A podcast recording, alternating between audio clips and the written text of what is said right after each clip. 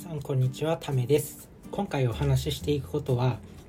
1日の1%を有効活用しようというテーマでお話ししていきたいと思います。まあね何のこっちゃっていうと、まあ、1日の1%っていうのは、ま、15分なんですよ。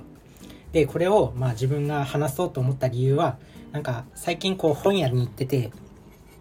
なんか1%の読書っていう本があったんですね。まあ、実際あの立ち読みしただけなんで内容全部あの理解してるわけじゃないんですけどその本の中でなんかこう 1, あの1日の24時間のこの1%っていうのはその15分なんだっていう。でその1%の時間をこう有効活用してあの読書を進めていきましょうみたいな本なんですけどまああのその本の中のその1%っていうのをあの非常にいい考え方だなと思って今回話そうと思った理由です。で、この1日の1%を、ま、有効活用していくってことなんですけど、15分です。で、この15分って、まあさすがにね、どんなに忙しい人でも、まあ、絶対に15分取る、1日の中で15分取るっていうことは、あのできると思うんですよ。相当に忙しい人じゃない限りは。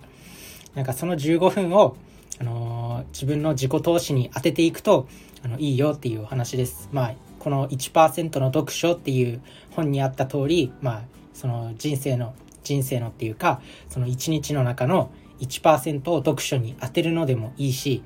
その15分を例えば筋トレに当てるのでもいいし、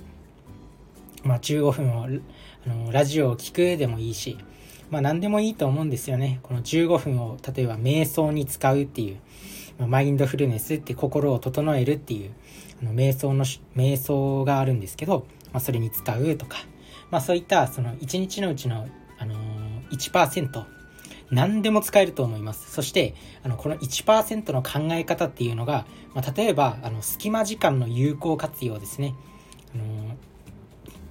あの寝る前の15分をストレッチに使おうとか、こういろんな一日の時間のこうちょっとした隙間時間にこの1%っていうこの15分をあのいろんなところに組み込めると思うんですよね。例えば通勤時間とか、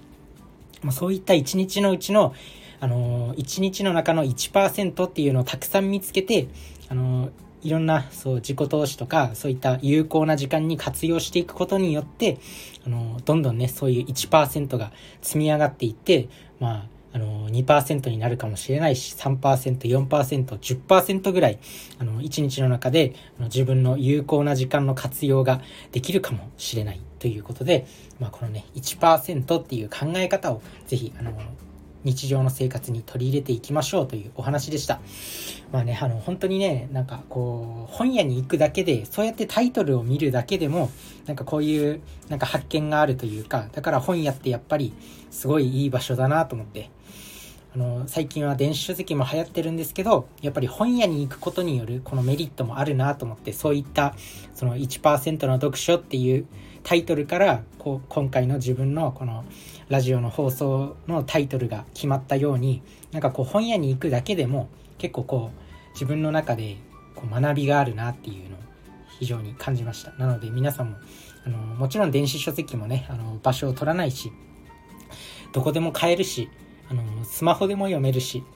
まあいいんいいんですけどこういった本屋に行くことのねメリットもあるんで是非皆さんも本屋にも行ってみてくださいそしてこの1%っていう時間を有効活用していきます。有効活用をしていきましょう。それじゃあね、バイバーイ。